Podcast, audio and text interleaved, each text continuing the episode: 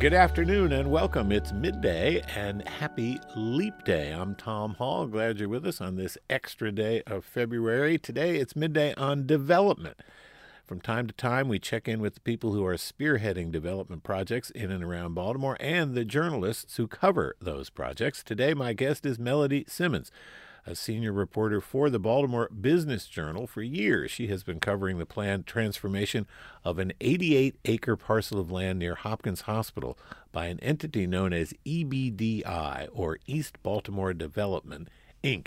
And Melody Simmons joins me in Studio A. It's good to see you, Mel. Great to be here, Tom. So, you have been covering development all over the city for a long, long time, and this EBDI thing goes way, way back. Tell us what the original plan for EBDI, uh, which is just north of Hopkins Hospital on the east side. Tell, tell us what they originally conceived this thing to be. This goes back to the O'Malley administration, really 2001.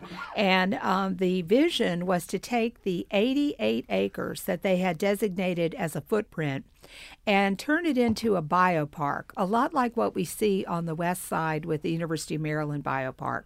At the time, there was a vision to um, incorporate research, biotech um, research, and life sciences research with Hopkins researchers and that property which was basically, you know, like you said, just north of the hospital. So very convenient, great location. And and we're talking 20 something years ago. I yes. Mean, this was a long time ago. Yes, a long time ago. And that area itself had a lot of families living in it. So, what, um, what had to be done was relocate um, the families or move them out of their houses. Knock. They went door knocking. They um, talked to people at the time. I started reporting that, just old fashioned reporting, going door to door. And some of those residents would say, yes, they've come to me and they've said, we want to build a research center here we're going to cure cancer on the place where your house is now. Um, the people you know, they were reluctant. They're, these homes were um, their main family source. That's where they lived for generations. A lot of working class families in Baltimore that worked at Beth Steel lived in this area. So, to make a long story short, they cleared out. They were successful in moving over 700 families out of that space. And they, they gave the money for their homes, right? Yes. So they could buy another home someplace else, but they did dislocate them from, you know, neighborhoods that, as you said, had been, you know, generational uh, to their to many of those families. Yeah. Right, and then those houses were torn down. Mm-hmm. Um, some of the they started to build the um, biopark of the buildings, the research buildings, and then the economy collapsed. So we had economic weirdness, and that delayed the uh, the project itself. So this project has had many fits and starts over the years. And the city council got involved, and the, the EBDI, this this entity, was actually a creation of the Baltimore City Council. What did they have to do with it? They're actually a nonprofit, a 501c3, and they are registered with the state as such. And they are something like what we see today the community development groups. Um, Park Heights has one, um, there's one in Belair-Edison. These groups um, have um, sprung up since then to redevelop the areas, and EBDI was one as well. It also had partners. It had partners of Hopkins, you know, Hopkins University, Annie E. Casey Foundation, and some other partners had signed on to be part of that big development. And they have built some stuff. There's a beautiful park down there. Uh, there's a school. There is some housing, some new housing, um, but it's not like affordable housing or, or, something. I mean, it's it's what they call market rate housing. So it's uh, and some of it's pretty pretty pricey.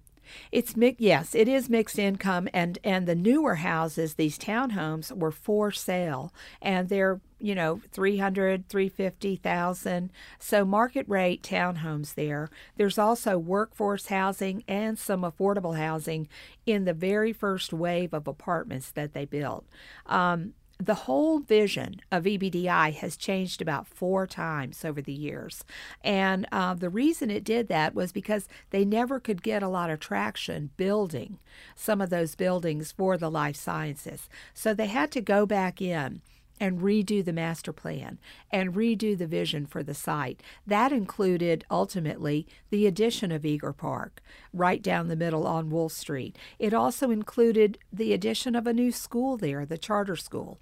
So all these things came on a line in um, in that area that were not in the original plans. Yeah, so this the biotech uh, center was going to be uh, the thing that that animated the number of people who were going to want to live there. So they were the the folks who worked uh, in that area. They would be close to their home. They would have a school to send their children to. It's called uh, Henderson Hopkins. Henderson Hopkins uh, mm-hmm. charter school. Uh, they'd have a beautiful park. They'd have other amenities, you know, in that area. It's live, work, play, as they say over in Camden Yards. Right, right. Um, so uh, the the the TIF, the tax increment financing. There's two devices that the city uses and other cities use.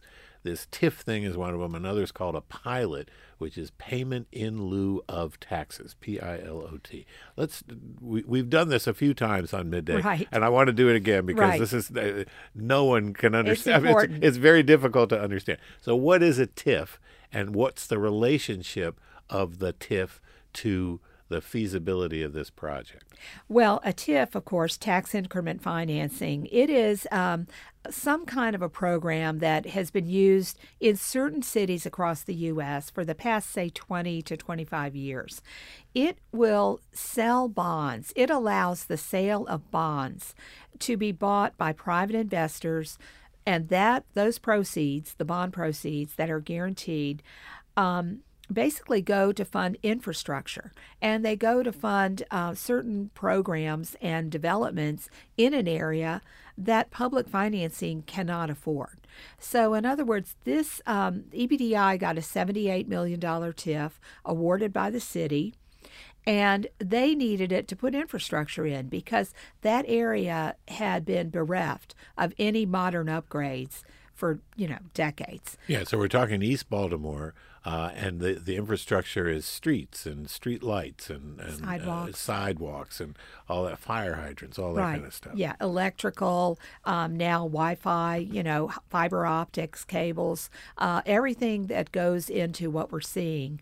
Um, in fact, they're doing it right now in Park Heights. There's a lot of uh, development going on in Park Heights now, and that kind of infrastructure building is happening right now in that long-starved community mm-hmm. as well. So EBDI is one of 10 TIFs you report uh, in some recent uh, work you've done for the BBJ.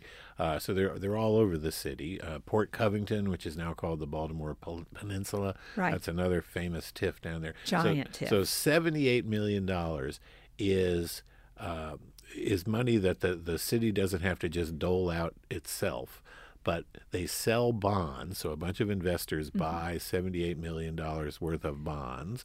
Uh, and of course, they get they do that as an investment. Right, so they, the bond holders, the people who've bought these bonds to build the infrastructure, have to get paid uh, profit on that investment. Right. How's that going? Well, they the profit itself um, it diverts. This is where the tax increment diverts, and normally property taxes that um, you know go to the city are diverted for about 20 to 30 years to repay the bondholders. So the city doesn't have the actual money coming in for the improvements that are put in at EBDI in Baltimore Peninsula. Um, at um, Harbor Point, for example, they have a at Clipper Mill. So all these places have the TIF. The EBDI TIF, we learned in a hearing at City Hall in January, has been a little shaky over the years. City finance officials came and they gave a report on all TIFs, but they keyed on the EBDI TIF. And they talked a lot about the details and, you know, how it's played out over the past many years. So the city basically says, okay, if you, if you, build a house, then that, uh, and someone buys the house, uh, then that person pays property taxes on that house. That's like right. any of us who own a house in Baltimore do. So that those property taxes though don't go to the city That's for right. quite a period of time 20 30 years a long time it goes instead to the people who hold the bonds that supplied the money for the infrastructure improvements, which are essential, I guess, in terms of uh, as far as the developers is concerned. Yes. It's essential to build a thing. In other words, and the argument about the TIFs is that the developer wouldn't build that apartment complex or those townhomes unless the infrastructure were in place. So That's it's a right. chicken and an egg thing. They right? call it the but for. And the but for argument, but for the sale of the of the bonds, we wouldn't have that development there, and that's how it's argued and presented. Um, and the city, I've heard this over and over again. Um, the city uh, council has hearings on the TIFs and these projects, and they designate an area in the city called a TIF district, and that's how it all starts. And uh, so you get into the weeds. You know, it's very complex, but the basic theory is it's an advance. You know, it's almost like it's an advance on helping the developer or the development theory and the vision to get that project moving.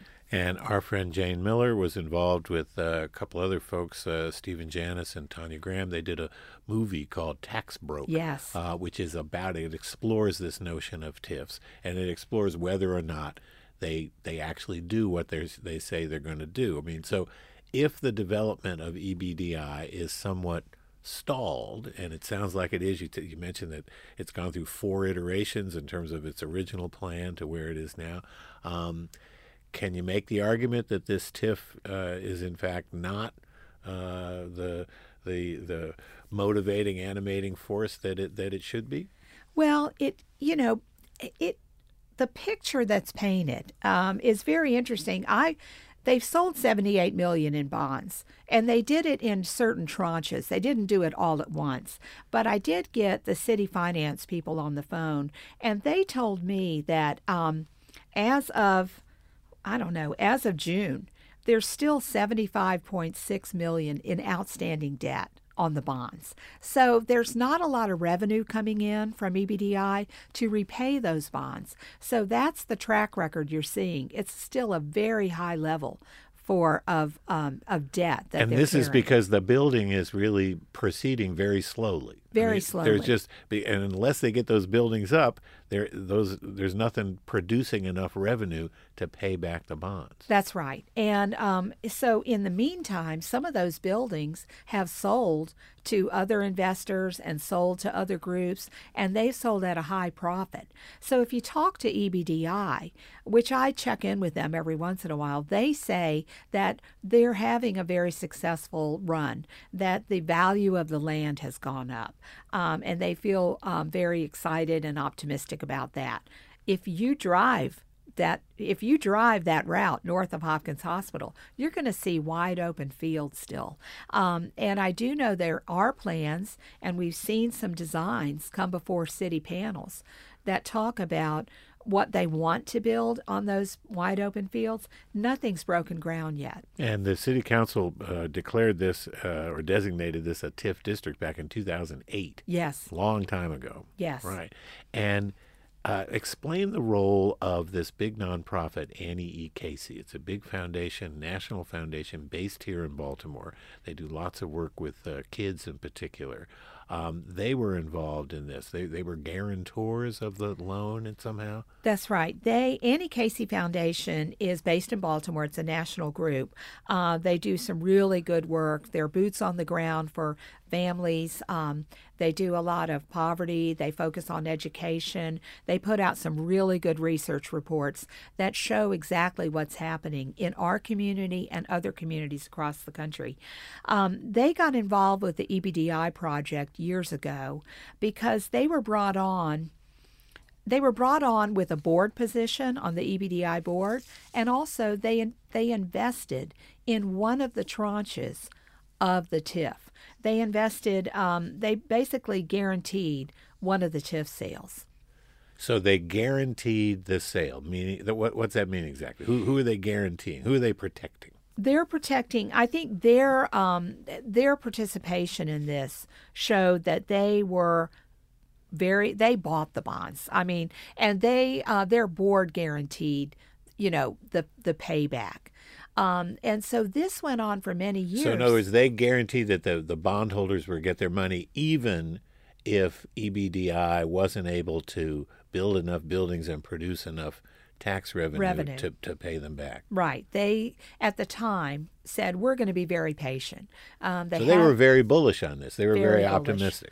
Well, they um, they actually, I think, signed on and were very helpful because of the family situation, because of what we had with a lot of these families being relocated, and I think that that was a big attraction for Casey to come in and help with that, and then they also really helped with the formation of the school when that charter school was formed.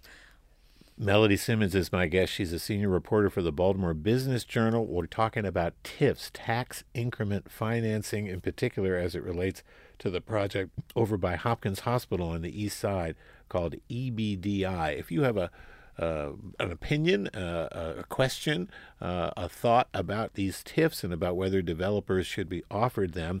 In other words, allowing infrastructure to be built with private bonds rather than city funds before they uh, go ahead and build, you know, buildings for uh, either commercial use or residential use. Uh, give us a call and let us know 410 662 8780 or drop us an email midday at WYPR org. So the the the fact that there aren't enough buildings producing taxes has meant that uh, you reported this, you know, about a month ago. Um, some 16.8 million dollars uh, is what they needed to repay the investors on these bonds, but they haven't. The, the the taxes in the area have not produced that much money. So does Annie E. Casey get left uh, holding the bag on this, or what happens? Well, they had they had been holding the bag actually, and um, you know they have deep pockets. They claim they have patience toward the uh, the whole project. The city um, during the hearing, the legislative hearing at City Hall, basically laid out the um, the whole structure of that tranche, and what they were saying was that um, you know the special bond series that Casey had guaranteed showed interest payments had been both forgiven and deferred by the foundation over the years. And that that was just the first time that we had ever really seen any kind of figures or um, an acknowledgement about the the depth of their of their deferment and their forgiveness of the of the interest. So let's talk about what forgiveness means in this context. So EBDI is the one that uh, you know benefits from these bonds because EBDI is uh, the overseeing the, nonprofit, development, the Right. developer, Right. master developer, the master basically. Mm-hmm. developer. So they're developing all this stuff, you know, the research centers or whatever, the, the school, the park, the apartment buildings, the townhomes. When you say forgiven, so EBDI is ultimately the one responsible for paying the bondholders. The- and and Annie E. Casey said, "Okay, don't worry about that. You're no longer responsible." What does what does forgiven mean in this context? Well, they underwrote the bonds, Casey. And so the interest itself, you know, what they forgave was the interest, according to the city finance departments. They they forgave the interest payments for half of the 25 million. I believe it was um, you know, or about 25 point and change million. So it's around 12 million in forgiven interest payments that Casey was able to do over the years. So Casey paid it instead of EBDI. Is that what forgiveness means? This we don't know. As far as the details, we just don't know because um, all this was put up on some slides during the hearing at City Hall, and um, any kind of um, you know explanation of in the weeds, we don't know. Interesting. Now, thinking of, speaking of that, uh, there is some legislation uh, in this year's General Assembly. Uh, Senator Jill Carter from Baltimore is sponsoring uh, a, t- uh, a law that says we have to establish a task force to talk about transparency in these EBDI or i- in these TIF deals, TIF TIFs deals. and pilots. So she's concerned about TIFs. She's concerned about the pilots. Again, the payments in lieu of taxes. She's in, in uh, concerned about enterprise zones and property tax credits that are given for that. And then there's something called the Brownfield Revitalization Incentive Program. I have no earthly idea what that is. We'll talk about that later.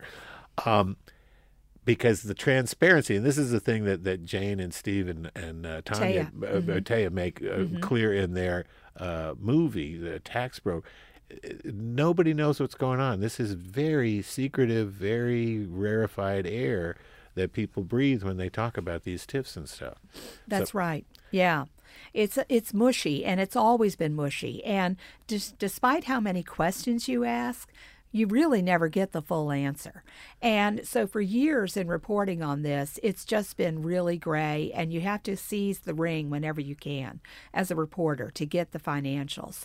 Um, I can tell you this movie, Tax Broke, that the Real News Network put together with Steve and Taya and Jane, um, is really a you know a landmark um, in our city that shows how these tax breaks have been able to enable certain development in the real rich, wealthy waterfront and other areas, while ev- other parts of Baltimore have been starved.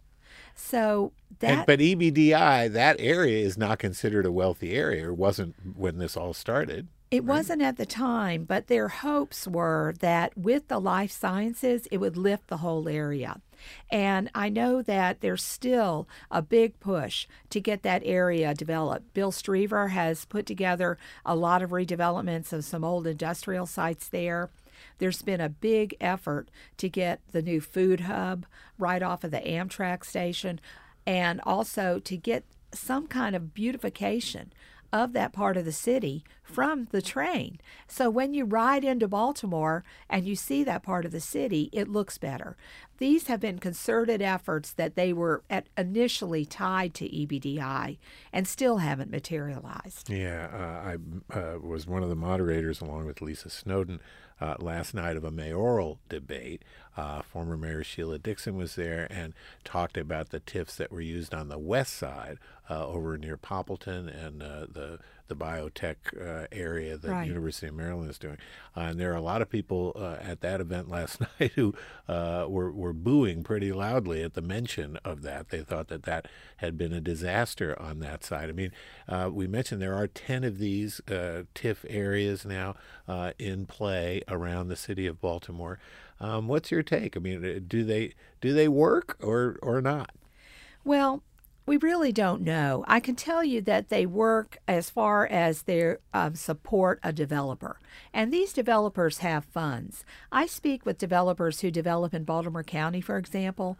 There's only one TIF that I know of in Baltimore County, and that's at Towson Row.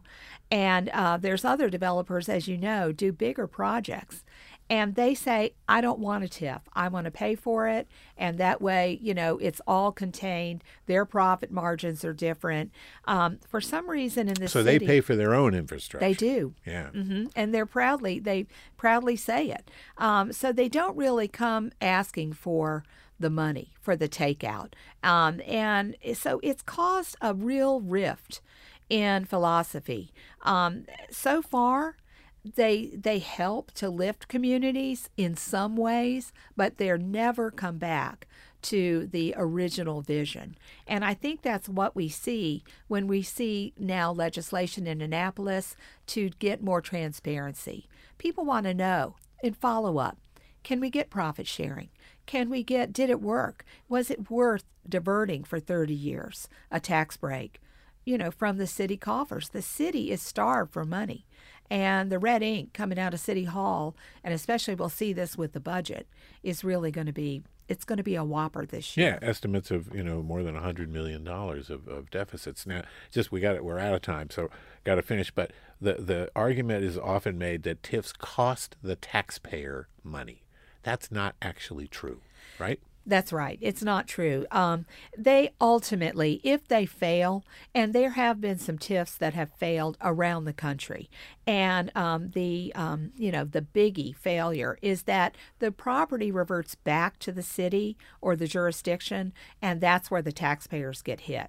It's not happened here. There have been some special taxes, which is what we're seeing in Port Covington right now, where the developer th- themselves, Kevin Plank and his partners, are having to pay their TIF revenue. They're having to pay their bondholders back now because they don't have the revenue. All right. I think I may be a little smarter about this than It's we were where we started. Yeah, it is complex, and I appreciate your coming and uh, doing a great job explaining it. And we will stay on top of it, of course. Thanks so much. Thanks, Tom. Melody Simmons. She's a senior reporter for the Baltimore Business Journal. And up next, the environmental agenda in this year's General Assembly in Annapolis. Allison Colden is the Maryland Executive Director at the Chesapeake Bay Foundation. She'll join me on the other side of a quick break to talk about what's top of mind for the Chesapeake Bay Foundation when it comes to legislation in Annapolis. I'm Tom Hall. You're listening to Midday. Stick around.